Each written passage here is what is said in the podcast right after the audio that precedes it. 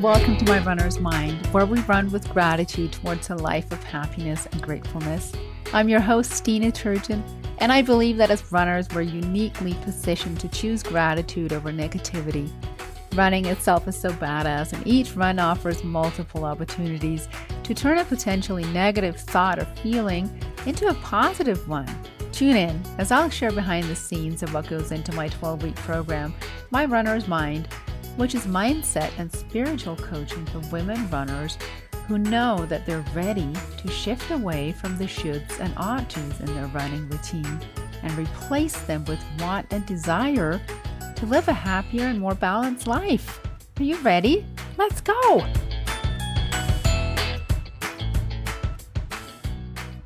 Hi friends, runners. Maybe you're dreaming about becoming a runner. Maybe you ask yourself if you're really a runner. Either way, welcome to episode sixty-four. Last week in my running community on Facebook, I shared a form focus, and I thought I'd share it here in the podcast too. I want to make sure I preface this by saying that since last year, my running and especially my joy and experience of running has really taken off. And it's due to my understanding and awareness of what I'm about to share with you today.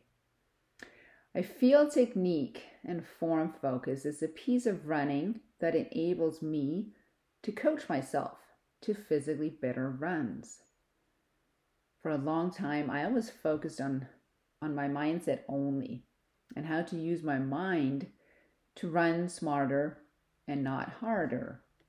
And using my mind to, you know, get through when things got hard. And this has been really amazing, and it's transformed my view and especially perception of exercise from what used to be, I should do this, I ought to do this, to instead a, I want to do this. And because of my daily mindset work, and especially my daily gratitude practice, I've shifted years, years worth of negative self-talk, self-image, and self-loathing. I didn't fall into the same trap of thinking that running was going to make me a better or more worthy person, like I did with strength training in the past. I decided with, with my coach's help, of course, that I was already worthy.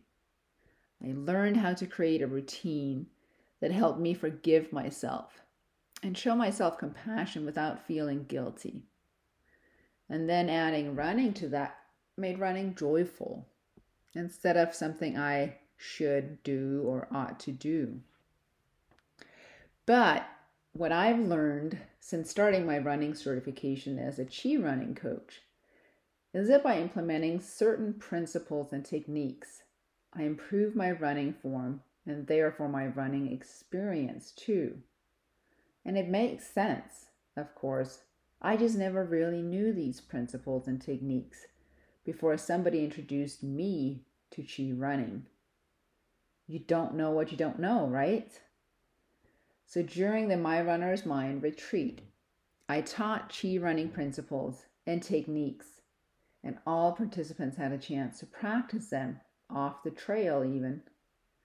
Since this was our first in-person event together, the runners had a chance to get real-time feedback on their form and their technique. We practiced posture and what, what good posture feels like, since this is what we have to come back to when we're out running over and over again.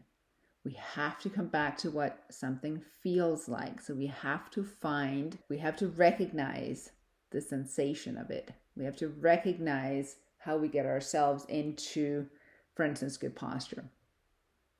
So many of us today have sedentary jobs, and most of us slouch behind our, behind our desk. We slouch behind our steering wheel in the car. We slouch when we stop and chat with friends, with colleagues. So why would our running posture be any different? It's amazing what good posture can do for us, though. Here's a quote for you. Without good body alignment, you'll never move as easily or run as efficiently as you possibly could. When your posture is aligned properly, your body weight is supported by your bones, ligaments, and tendons. Running with your posture out of alignment makes your body work harder than it needs to. And this is by Danny Dreyer. Many of us who run probably assume that we all instinctively know how to run because we used to do it often as kids. And then we kind of forgot about it until we decided as adults to become runners. Does that sound a little bit like how your journey into running started, runner friend? My point is that nobody taught me the importance of posture for running.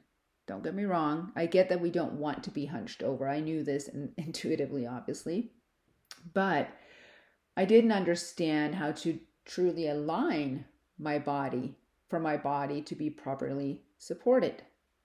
Do you? Consider how much time, though, you spend running, how many miles you log a week, or not even down to the amount of miles, but the amount of time you spend out on the road.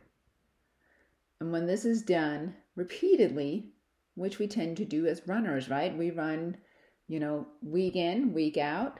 This, of course, impacts our bones, our muscles, our soft tissue in the long run.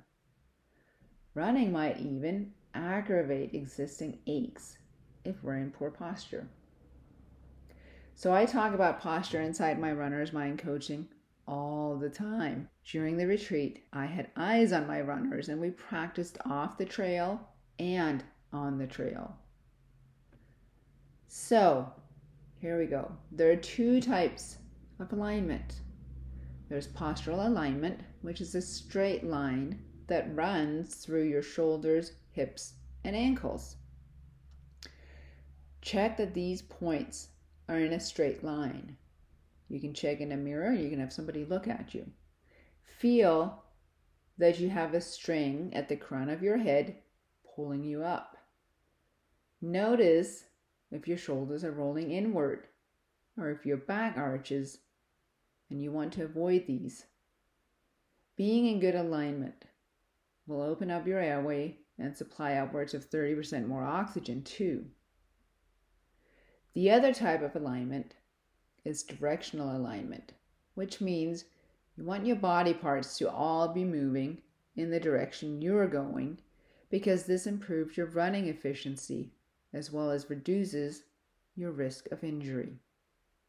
Even in standing position, you might notice that your feet, one of your feet is splaying outward or inward, or that your arms are swinging sideways across your body, like Popeye when you run or walk. We're looking for feet pointing straight forward and arms moving in a back to forward direction. Here's another quote for you. Align your feet so that they're pointed in the direction you're headed, parallel and hip width apart. If your feet turn out and don't naturally point forward, pick up your whole leg with your hands and rotate it towards the midline until your foot points forward. You literally kind of want to grab your at the top of your thigh and position your leg so that your feet are pointed forward. Pointing your feet forward by using your upper leg will strengthen your adductors and relax your piriformis. If your feet splay out when you run, it can cause knee, I T band, and hip injuries. If pointing your feet forward is uncomfortable for your knees, relax the rotation slightly until the discomfort goes away. End of quote.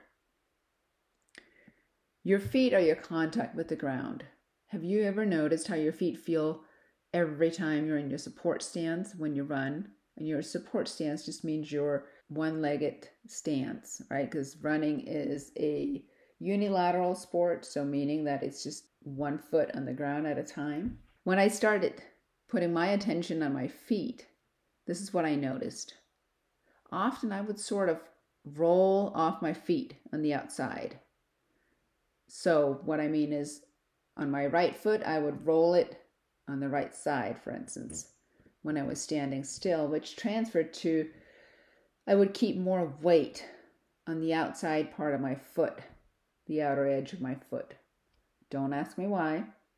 When I think about it, I think it has to do with when I would go and lift, strength train, I would roll my foot as I was contracting a heavy weight. It seemed to give me that extra boost, that extra oomph as I was contracting. So you don't want to do that, obviously. Here's what you're looking for instead. Whether you're standing or you're walking, you're running, you want to balance your tripods. And your tripods under your feet are literally the point under your big toe, the point under your little toe, and then the point by your heel.